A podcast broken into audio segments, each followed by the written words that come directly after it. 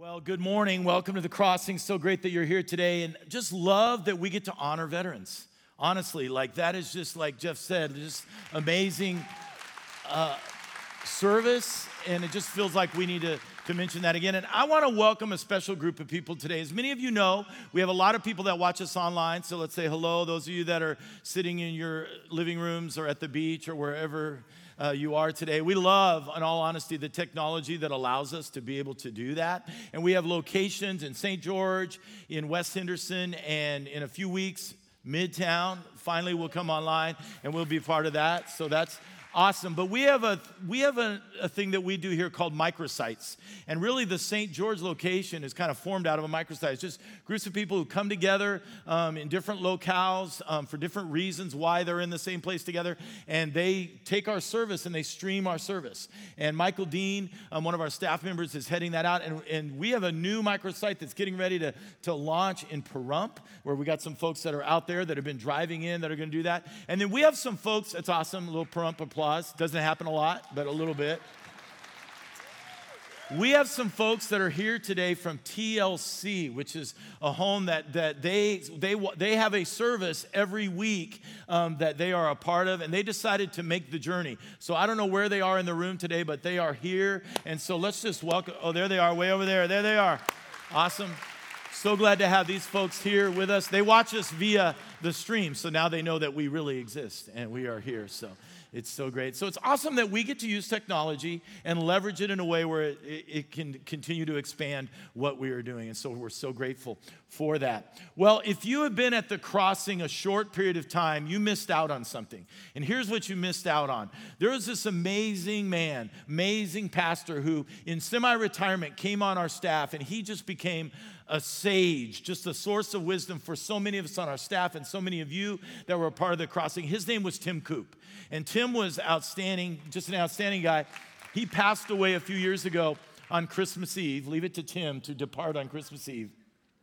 And I just used to love hanging out with Tim. I mean, we got to travel around the world a few times, and I would love when people would come in for counseling because we used to send all the young couples that needed counseling because they were having rocky stuff going on. We just sent them to Tim because Tim was such a sage, and he and he just had this kindness, but he also he didn't he didn't mince any words. So he would just look at you and be like, "Yeah, you're selfish. You need to change that." And and I was like, "Man, I want to be able to do that." And he just had the ability to do that. And and we just used to say like some you know we say WWJD, what would Jesus do? We used to say, WWCD, what would Coop do?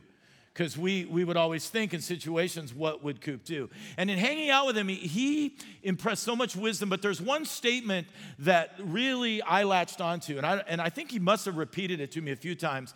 Maybe he thought I needed it, but it was a great statement, and it just has resonated with me, and it really sets the table for what I want to talk about in our time together this morning. This is what Coop would say to me. He would say, You don't always need to learn something new. You just need to remember what you already know. And we can just be done now, right? But that's so true. We need the ability to be reminded. Now, many of us, we have apps that we use to remind us of appointments or things we need to do or task or maybe you've got like an alexa or a google home in your house and you can talk to it and tell you i always talk to my watch now i've learned how to do that like remind me to do this or maybe you're old school and you've got a yellow pad and a Sharpie. Don't hate, that's cool. And you, you're every morning, you're writing stuff down, and you love to cross something off when you get it done. But there's a level of remembering. There are reminders that we need that go way beyond picking up milk on the way home from work. Because at a spiritual level, at a life level, there's, there's a place for remembering that we can't miss. And, it's, and really, the main idea for today is this is that forgetfulness is the greatest enemy of our faith.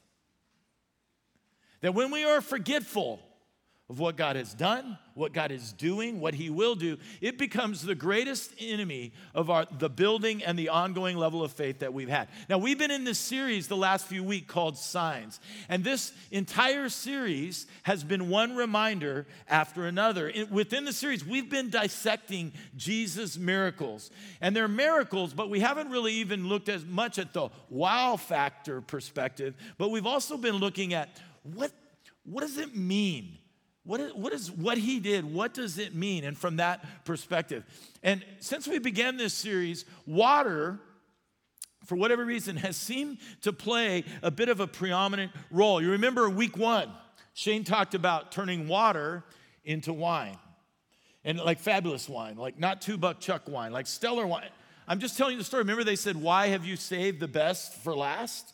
And then a few weeks ago, we learned about the miracle where the man was laying by the water, and Jesus said, You've got to get in the water in order to be healed. And, and, and the guy said, You got to get in the water. And he wouldn't get in the pool. And I have a weird relationship with pools and water because I grew up in Arizona and I could not swim. And so I, I, just I was scared to death of the water. It probably had something to do with the fact that I had two older sisters and they terrorized me.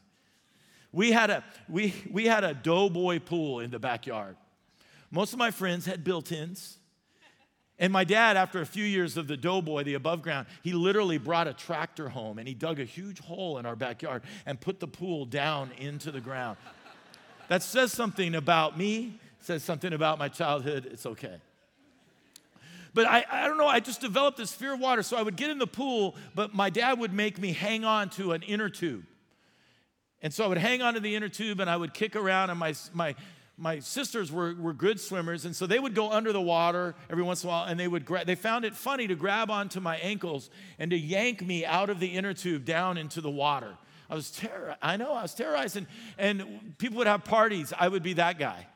So when my friends would have pool parties, I'd be sitting with the old people off to the side while everybody's in the pool because I just couldn't do it. Now listen, I've over time I can like if I come to your house, you invite me, I can play Marco Polo with you in the backyard in your pool. It's all good. I can get across and do all that stuff. But I'm telling you, people have said to me like, "You run, you should do tries." I'm like, I can't do triathlons. I can't. I, I will drown. Right? I've actually told my wife if we are on a cruise and we're in the middle of the ocean and the boat goes, just save yourself like, don't, don't even try because I can't float, I can't tread water, I can't do any of those things at all.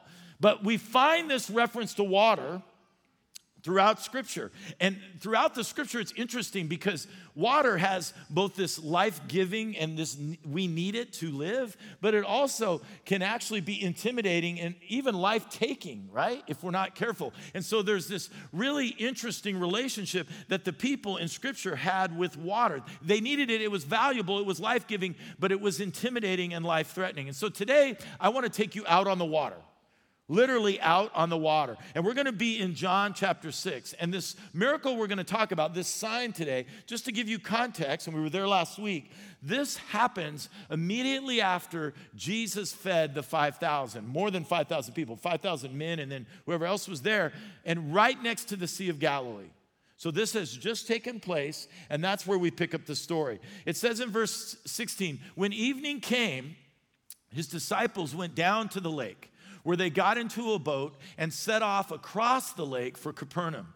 And by now it was dark, and Jesus had not yet joined them. Now, Matthew, Matthew has an account of Jesus' life, and Mark as well, we call them Gospels, they also told this story. And so when we look at Matthew's story, he actually made it a little bit, uh, he told us a little bit more. He said that Jesus forced them that he made them get in the boat. He said, Go that way and I will catch up eventually, which tells me, as Jesus' pattern was, that he really needed to be alone. That he needed some alone time, some replenishment time. And so he sent them out across the water. And actually, on the hills around the Sea of Galilee, you can still see them today. This is what's called the Eremos Cave. All right? And this, this may or may not have been the cave, but it's an example of a cave that Jesus might have left the crowds and gone up into to get away from the elements and to be alone. It was only about five foot by 10 foot. And so he would have been up there while the disciples were going out into the water. But let's be honest about what we just observed. Don't miss this point. That what we're about to see is that Jesus basically pointed them into turmoil. He sent them out into turmoil. He sent them in that direction. So if you're here, you're listening, and you're still trying to figure this Jesus thing out, I got to be honest with you. And some people won't tell you this, but obeying Jesus does not equal smooth sailing. A lot of us can testify to that. Sometimes I think we're under the false premise that if we just follow Jesus, everything's going to be great, right? And it's, it's not the way that it works. Just because something is uncomfortable doesn't mean it's not critical or needed. And the disciples are out on the water and they are starting to get very uncomfortable. By sun, now it's dark, it's sunset, and the disciples are out in the middle of the sea. And maybe from his spot, Jesus could maybe make out what was going on. But then what happened as they reached the middle is a strong wind. A strong wind began to blow, and the waters grew rough. They're out in the middle, and a storm happens. Now, listen, this is easy for us to just go, yeah, yeah, yeah, get to the point. No, no, no. I want you to feel what they're feeling. It's three or four in the morning. They're on a vessel.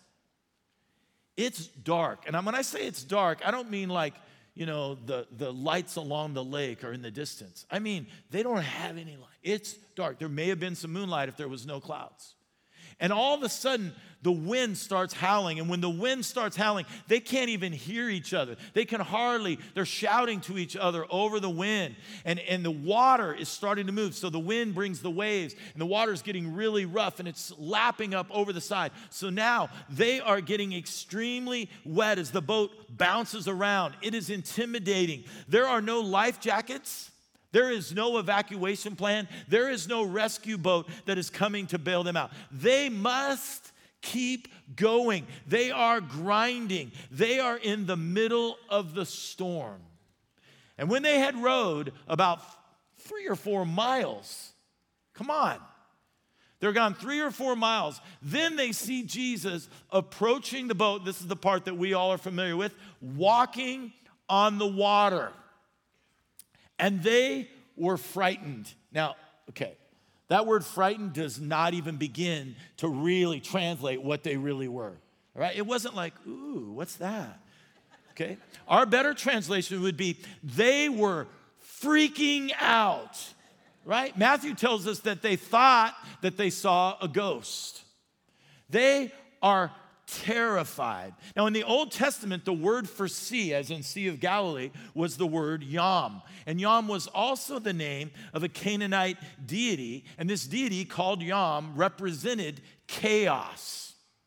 That's why we see so many times in the Old Testament that God is slaying or piercing or crushing Yam. We see this when the Israelites cross through the Red Sea, through the waters of the Red Sea. They are crossing through Yam. So when Jesus walks on water, he is basically treading over chaos. Treading over chaos. But when he said to them, let's go back, verse 20. But he said to them, It is I, don't be afraid. Okay. And they were willing to take him into the boat. So they talk, took him into the boat, and immediately the boat reached the shore where they were headed. I have no idea what walking on the water may be like, nor do you. But these shoes just came out literally last week. I'm prepping this message, and these shoes came out. They're pretty cool. No, you have no idea. So what they did is they made this, it's a fine looking shoe, but they took water from the Sea of Galilee and they injected it into this blue sole of the shoe. And they're selling it as a shoe. And they're saying, You too can walk on water. I believe there's a Bible verse right there, all right? Come on. I should be wearing those today. Now, I, have never walked in water, you know what, but we've been wet, right? We've been in the water. A few weeks ago, my wife and I were privileged to get to run in the Marine Corps Marathon. So, Marines in the room, way to go. It was awesome. They call it the People's Marathon. And they're clapping for you, not for me. And they, um, we get to run through Washington, D.C. It was awesome. So, we had trained and planned and all that. There's so much stuff that goes into actually going and running for some reason 26 miles. And so, you're there, and the forecast says it's going to rain like hard on that Sunday two weeks ago. But my wife's like, we're gonna pray. And I'm like, okay, we're gonna pray. And she like really believes. I don't believe at all. I'm like, it's gonna rain. You know what I mean? I'm like, I have no faith, right? Sure enough, I was right. Um, and so we wake up on Sunday morning. It's like 4:30 in the morning, and we got to go into where the Pentagon, to where the there's 40,000 runners, and they're all there, and it is pouring rain like sideways rain and we're all huddled around. They actually did a chapel service and they were doing worship and somebody's preaching, and it was packed with people because it was covered. So they all just went in and they went to church because it was away from the rain. And it was, and we got to the start line and we're like, it's it's gotta stop, and it doesn't stop. For three hours, we're running in sideways rain. This is the best picture to tell you how wet it was. This is my wife at mile 10. There you go, right? I mean, it's so wet. She just stops and goes, I am. I had one gal, I'm running right in front of the Capitol, and she stops. We're all running, thousands of us. And she just does the Shawshank moment. She just stands back and just puts her arms out and just, we, you, if you've ever been so wet that you don't even know you're wet anymore, right? You're just so, it's like your skin and your clothes are just one piece, your shoes. The roads are so covered that you stopped even trying to run around puddles. You're just, you're running through, not walking on water. This is what we know about this story is that basically, let me just give you the summary. It'll help you. The disciples waited till evening. They got into their boat. They started to head for the opposite shore to Capernaum. A storm comes up about three or four miles in. They are freaking out. Jesus walks on the water towards them. They freak out some more. Finally, they invite him. Jesus gets in the boat, and immediately the boat is back on dry land. The end, no more explanation needed. Or is there? Because what exactly is the point? That Jesus had just fed 5,000 people. And at the end of that story, what's interesting is he has, they are 12, they collect 12 baskets of leftover bread. So basically, each of the disciples gets in the boat with a personal message from Jesus that I will provide you with a personal, tailor made basket of provision. Literally, I am your bread of life. And it's so interesting that they watch this miracle and they see this provision. And right after hearing this truth within hours, the truth that God will provide for us when we are in need, a storm comes and blows in. Because here's the truth, and this is true if you're watching, listening, or you're in the room. Here's the deal we are either in a storm right now, or you're leaving a storm, you're near the end, or you're about to head into one. That's how storms work. It doesn't matter if you're urban or suburban, you're wealthy or poor, you're educated or not. At all times, we are either stepping into a difficult and tumultuous time, we're standing in the middle of it, or maybe we're starting to step out the backside of it. It's kind of the normal life cycle. I like to write thoughts on napkins, so I brought my napkin today. I was, last week I was thinking about this, and I just started drawing this with my Sharpie. And this, this, this may not be true of you. I, I think it probably is. But I just kind of scribbled this down like this is, this is a typical lifestyle, life cycle when it comes to storms. Just really is. Here's, here's, here's how it goes storms happen in your life. You raise your hand, you go, Yes, I understand it, right? Winds, waves, all that. Then we freak. I'm in a storm. What's going on? Then Jesus shows up. And when Jesus shows up in our storms, you'd think we'd be happy, but actually, initially, a lot of us freak out again, right? Like, what does this mean? Why is he here right now? Okay? Then hopefully we get a little bit of perspective and we go, okay, God is here. He provi- he's here. He's providing us. So the storm subsides. Doesn't mean the storm goes away, but maybe internally and in ourselves, we're able to process, okay, uh, God is with me. I can get through this. And then maybe a bit of calm comes into our life. That's sort of the cycle. The, the challenge is, is that it repeats over and over again right? Storms happen, we freak, Jesus shows up, we freak again, we gain perspective, storm calms, we calm down, boom, again. I don't know if that's you, but that's kind of how it is. And listen, as followers of Christ, if you're a follower of Christ, we are not immune. Announcement. You should not be surprised or you should not view storms as being unexpected, and don't be embarrassed when they come. You and I can probably see ourselves sitting on that boat with the disciples in the dark in the middle of your night. You may be today in a position where you see your life sitting on that boat. Here you are, you're straining. I mean, you are straining. The wind in your life is blowing so hard.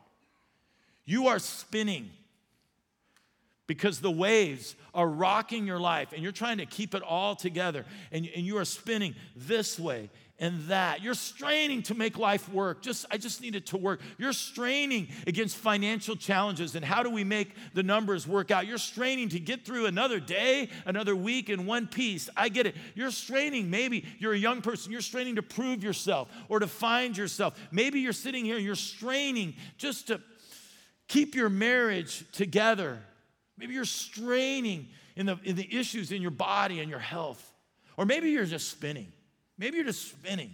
You know, you're overworked, over, overbooked, overwhelmed, you're stressed out, you're nuts, you're insane, no time maybe to pray, barely time to think. Our culture has impressed upon us this equation. They say the busier you are, the more important you are. You, have conversation, maybe in the lobby today, conversation like this. Hey, Bill, how you doing? Oh man, I'm busy. And then you say, "Oh yeah, I know. I'm su- I'm su- oh man, I'm super busy." And you really? You're yeah, I'm I'm busier than busy. I'm so busy. How busy are you? I'm I'm just man. I life is busy. Like if you ever just went, "Yeah, I'm not busy. I'm just I'm kind of bored actually this week." I think the other person just walk away like I don't even know what to talk about at this point, right? Because busyness has become a source of pride and a source of value that we believe the busier we are, the more, more important we are. So we wear it like a badge. And we find ourselves in these storms, but because we're spinning or because the wind is blowing, being still is really hard for us. And that is where our faith is formed, and that is where our faith flourishes. Rich Villodas said this Our faith must be walked out. We've got to live it out, we've got to walk it out, but walked out from a place of sitting with God. That our faith takes action as we pause and we sit with God. That doesn't mean the wind and the waves stop. I'm talking about in the middle of the winds and the waves and it's blowing and it's rolling, that you're able to go, I'm gonna get still. I'm gonna get still. And I'm gonna see what God's up to. And when we do that, when we can get still, then I believe that the winds and the waves can actually produce something positive in our life. Here's the first thing that they produce all the winds that you experience, all the waves, the storms in your life, have the ability to produce maturity in your faith. Sometimes I think we picture mature faith as like a dude in a suit and tie, right? Well, a lot of knowledge, a lot of discipline. He's got a suit and tie. That dude's got faith, right? No. I'm, I'm haunted by this. Just this has messed with me a little bit. So you you think how you, you see what you think about it. From his book, My Bright Abyss, a great book, this guy, Christian Wellman, he wrote these thoughts about faith and life. He said, Whatever faith you emerge with at the end of your life is going to be not simply affected by that life, but intimately dependent upon it, what you lived out. Then he says this this is a challenging part for me. If you believe at 50 what you believe at 15, then you have not lived or have denied the reality of your life. What he's saying is our faith matures. And you say, well, Lee, what about Jesus said childlike faith? Yes, childlike faith, but not childish faith. It's, it's where we experience life. And what happens as we experience life and seasons and storms and winds and waves, guess what happens? Life gets more complex, right?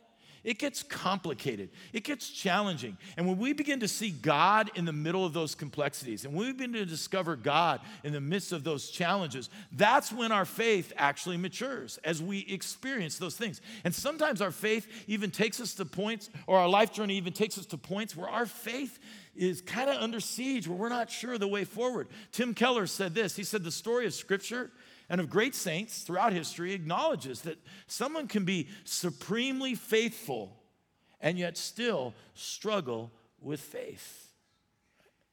Maturity of faith is not simply a knowledge thing, it's a storm thing. Here's how, here's how I like to think about it the faith of our head, which is important. Knowledge is important, don't hear me wrong. It's gained through knowledge. We, we learn, we study scripture, we, we're, we're growing in what we know about God and who God is. But the faith of our heart is gained through storms. What happens in here and our soul is gained through storms. And the winds and the waves of life have a way of reminding us of that. Remember, forgetfulness is the greatest enemy of faith. Some of us just need to remember what we already know what we've already experienced in the storm. Because in the howling winds of our lives and the rocking waves of our days walks Jesus. And you don't realize Jesus is all you need until Jesus is all you have, right? You don't realize it. You're good until he's all you got. And then it changes. And our faith matures. And as we view it that way, we begin to look at others differently as well. Because the winds and the waves that we experience in our lives not only create this, not only produce this maturity, but they also produce empathy. They also produce empathy. A few years back, I was on a staff at a church in Seattle. And during that time, it just is a complex situation. But one thing led to another, and da da da. And finally, eventually, after a very short period of time, I no longer was working at that church in Seattle. We call that fired.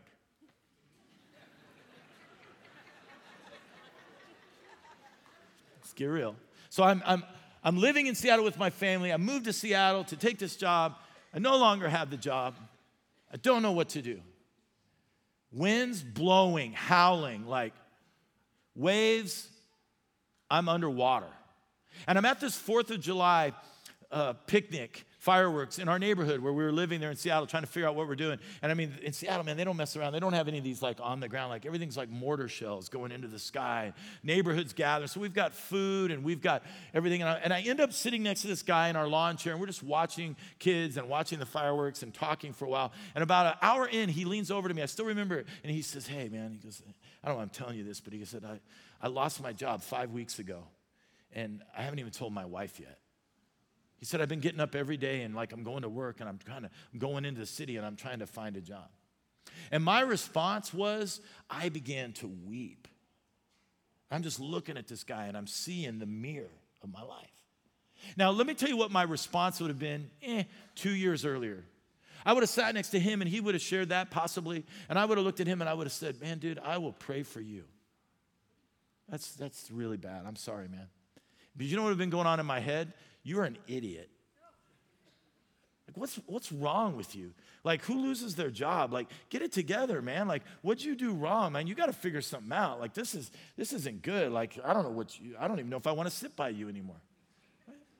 But because for the first time in my life, I had experienced what it was to be desperate, to be lost, to be straining, for the waves to be blowing. I looked at that guy and I knew empathetically exactly what was happening what was going on, what was happening and churning in his gut, what he was experiencing when he laid his head on his pillow, when he woke up each morning, when he had to lie to his wife, when he got in his car and drove away. I understood that because that's what happened. Because shared storms create shared experience that allow us to then share our empathy for one another. That's what the storms really do. And empathy is not just I get it. Empathy is, man, I get it and I feel it and I've been there and done that. And so when we fail to be authentic, when we fail to talk to other people, to really be open about our storms and our pain, what really is happening is that then we're unable to sit with others when they're on the boat going through the wind and going through the waves. Because mature faith is produced by empathy. That's what happens in our lives. And when we fail to be authentic, it doesn't work. So don't show me your seasoned faith, all right? I love it, but don't show me your seasoned faith and tell me you show me the storms that you have been through. Here's how Isaiah says it. He says, "When you pass through the waters, I will be with you. And through the rivers, they will not overwhelm you." Which leads us to our last point. Maturity, empathy, finally dependency. Man, when you're going through and you're grinding, right? You're rowing, not making much progress. The, the shoreline you thought you were headed for seems like it's getting further away and not closer in your life, right? You're wet. Life's gotten you there. Winds and the waves will some, produce some dependency. People with the deepest dependency have been through the deepest waters. Those that are most dependent on Jesus have been through the deepest waters. And so, can we depend on Him? That's the question we might be asking instinctively. Does it work in real life? Can we depend on God in the middle of a storm? Can we depend on God when it gets really, really hard? Can we depend on God when our chronic anxiety comes back? Can we depend on God if we never get married again or never get married to begin with or we never are able to have kids? Can we? If we never quite have enough money to make it all work, can we depend on God or if our kids don't or can't or won't go to college or do what we want them to do? Can we, can we depend on God to provide? And the answer to those terrifying questions is simply this Jesus will always get in the boat. He will. This is, listen, this storm, this story really is not about Jesus walking on the water or storm. It really is about getting Jesus into the boat of our lives. Because forgetfulness is the greatest enemy of our faith. And when we talk about reminders, we need to know that that's a priority of God as well, that we know that. You know, see, God's a party animal. I don't know if you knew that. You may not have read that in Scripture. Look for it this week. He really does. It's threaded throughout Scripture. God, God really loves a good party, and He would throw these regular parties, these what in the Scripture we call mandatory feasts. And they still celebrate, and they do. The Jewish people would celebrate these feasts on a regular basis, and they were established in order for the people to remember. They would come around and they would be reminded of what God was up to and, and what God was doing. It's like Thanksgiving here in a few weeks, right? We're going to celebrate Thanksgiving. Maybe you'll gather with a few friends or family members. You'll eat some turkey. You'll watch football. You'll do those things. But really, the point is, is that we are to again have that day where we are grateful, where we're thankful. Now, some of you are like cynical Thanksgiving people. Shame on you, right? It's like, why do we have to be grateful just one day a year, right? Stop it. I get it, but listen, it's like these feasts that God put in place for his people. It's like it doesn't hurt for us to have one day a year where it comes around every 12 months and we stop long enough to go, yes, we should be thankful and grateful. And hopefully that will push its way into the rest of our days and weeks and months ahead. And that's what these festivals were all about. They were reminding the Jewish people of God's faithfulness. And Josephus, the historian, said that their favorite feast was the Feast of Tabernacles, or sometimes called the Feast of Booths. And the Feast of Tabernacles was designed to commemorate and for them to remember the wilderness wanderings when the Israelites were wandering around the wilderness, specifically God's faithfulness to them during this time when they were walking around in circles. That's all they were doing. And it was a pretty interactive party because everyone would come out of their house and they would set up these little tents or booths and they would move into the front lawn. So the entire neighborhood would basically have this, have this camping trip in their front lawn. And they did this because during the wilderness wanderings, their ancestors didn't have houses, but they, God had promised them that they one day would, and they depended on that promise. So they would move into these tents so that little Billy and little Samantha would say, Why are we sleeping in the front yard? And mom and dad would be able to tell them about God's faithfulness to their great, great, great, great relatives way back in the day who didn't have houses. That's what would happen. So they live in these tents. And there would be two parades. Let me tell you about the first one. The first one happened every day. They would, for six days, they would set up these huge candelabras, like huge. And every when it would start to get dark, they would come and they would light these flames. And you could see them from all over this, all over the vicinity. And the reason was is because it commemorated when God brought a pillar of fire to the Israelites in the wilderness, and they walked around and they didn't know which way to go. And it also reminded them that God was present. So in the darkness, this fire was lit up, and people would celebrate. And Billy and Samantha would say, Why do we light the fire? And mom and dad would remind them about the fire. But the second one was really cool. They'd have the second parade where the people would go with buckets every day and they would go to the pool of Siloam and they would get water and they would walk it back into the city and it would be literally a parade because they would recite and sing songs and they would worship and there would be instruments and dance and they would bring all this water into the city. And the reason was because there's water again, because water it represented when they were in the wilderness and they needed it because they were so thirsty, and God brought water from the rock, and they were able to have provision and their needs were met. So every year they would do this parade. But the, but the last day of the feast, what they called the great day of the feast, the priests got involved. And they would take golden buckets. And they would go to the pool of Siloam and they would bring the water in these gold buckets. And they too would walk through the street and there would be worship and songs and all of that. But they would go to the temple they would go right to the altar and they would bring all these buckets and they would throw the water down on the temple. I was tempted to bring water and throw it all over the stage. I almost did. You know I did. And they were all over And then they would fill it up to the point where there were inches of water all over the altar. And this was the moment in John chapter 7, right after Jesus fed the 5,000 and he walked on the water, where he stood up. And they tell us that when he stood up in that moment, that he probably was ankle deep in the water. And can you just imagine the disciples who were maybe off to the side? When they saw him standing there in the temple, ankle deep in water, they had to be flashing back to that dark night on the Sea of Galilee when Jesus came walking on the water. Now he's standing in the water. And as he's standing in the water, this is what Jesus says to the crowd that was gathered on this great day of remembrance. He says this to them Let anyone who is thirsty, and he said it loud, he said, If you're thirsty, Come to me and drink. Because whoever believes in me, as scripture has said, rivers of living water will flow from within them. Here's what he's saying this celebration is about me. You didn't know it, but I'm here. And I am the living water. So you can depend on me. If you're thirsty, I am the living water. If you're overwhelmed, I am the living water. If you're in the wind and it's howling, you can depend on me. If you're in the waves of your life, you can depend on me. Now, a lot of us, we have a lot of places we put our dependence ourselves, primarily, our friends, our stuff, our influence, all of that. But most of the time, our misplaced dependence will leave us thirsty for more. We can't get it quenched because Jesus is the answer to the deep thirst we all have. That's why he walked on water. That's why he demonstrated his power over the chaos, the yam in our life. He will always provide, He will always satisfy. So I want to ask you today if you haven't, why not come into the calm? Let Jesus into the boat. I know it's a funny picture, but think about it. Boat of your life. Why not? Why are you out there? Mm, right?